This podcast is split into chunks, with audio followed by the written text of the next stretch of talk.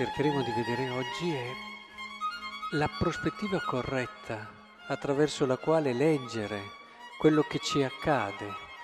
Cioè quello che ci accade ci accade per casualità, ci accade per una fatalità, oppure c'è un disegno. E se c'è un disegno, a che cosa tende questo disegno? Dove ci vuole condurre quello che ci accade? È importante che entriamo in queste dinamiche perché cambiano la vita, se le comprendiamo. Sono prospettive diametralmente opposte quelle che vi cercherò di mostrare oggi.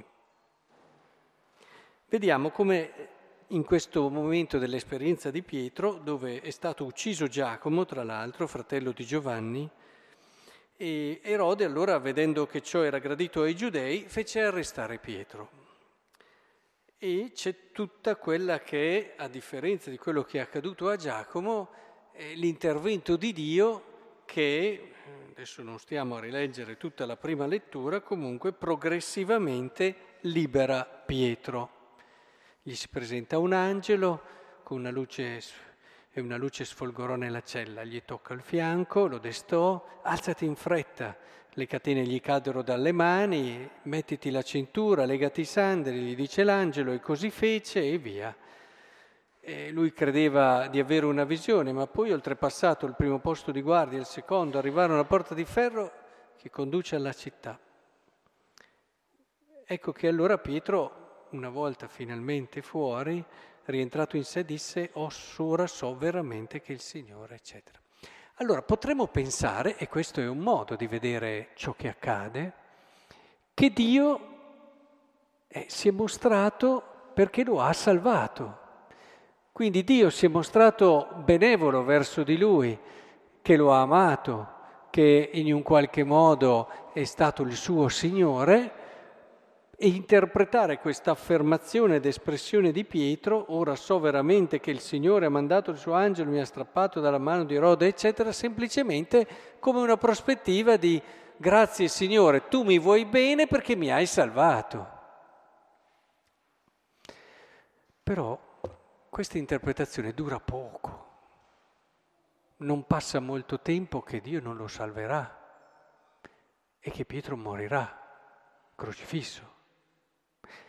Ora, è una prospettiva che non regge, non sta in piedi. Quello che è accaduto in questa giornata aveva un altro scopo, un altro scopo che non verrà meno, che non viene meno e non verrà mai meno neanche quando prenderanno Pietro e lo uccideranno. E qual è? La prospettiva è quella di aiutare Pietro a comprendere la centralità che il Signore e Cristo ha nella sua vita.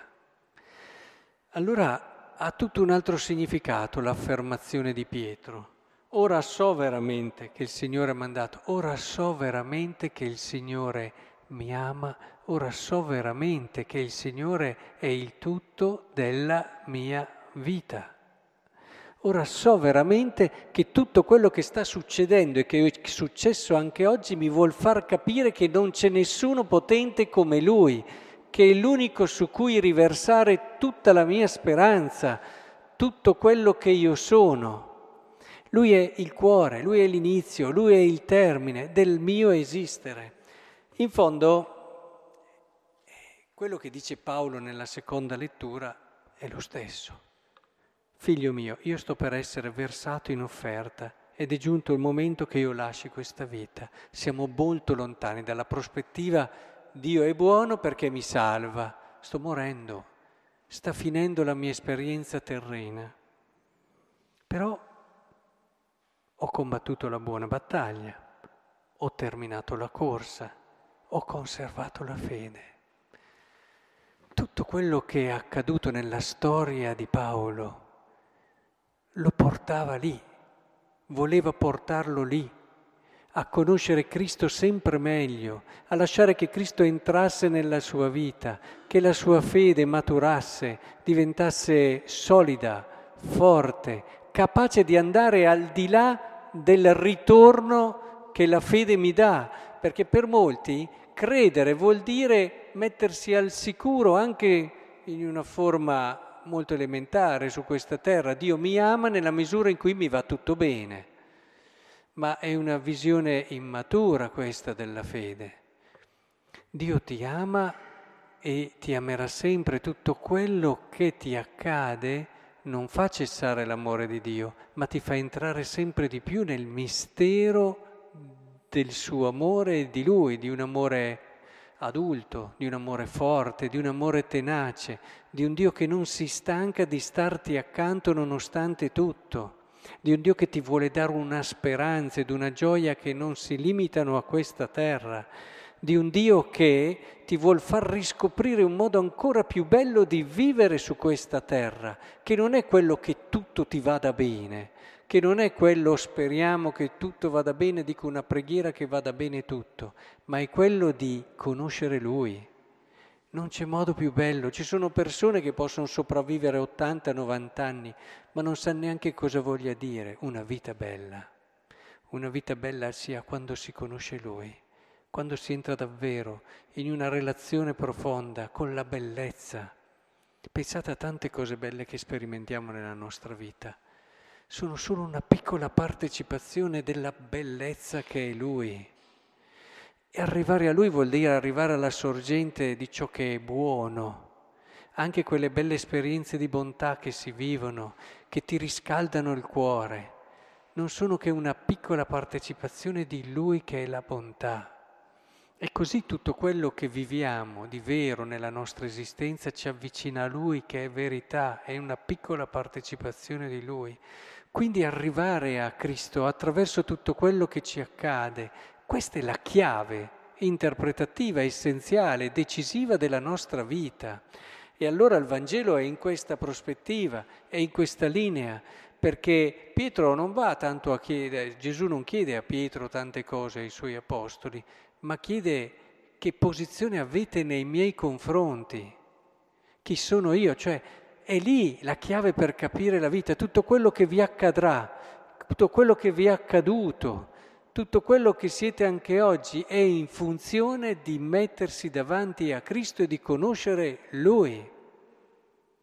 Il resto acquista significato, acquista senso a partire da questa esperienza di Cristo. E allora ce ne rendiamo subito conto. Tutto quello che ci accade, tutto nella nostra vita, le cose belle come anche le cose dolorose, paradossalmente se abbiamo uno sguardo di fede riusciamo a vedere anche le nostre fragilità e le nostre cadute come delle occasioni per conoscere meglio Cristo, la sua misericordia, tutto per conoscere Lui e per vivere di Lui allora il salmo responsoriale che abbiamo pregato diventa davvero eh, l'inno che, a cui il cristiano è chiamato, che il cristiano può pronunciare se vive con profondità di fede la sua esistenza e la sua vita, sia che succedano cose belle, sia che succedano cose difficili, benedirò il Signore in ogni tempo, sulla mia bocca sempre la sua lode.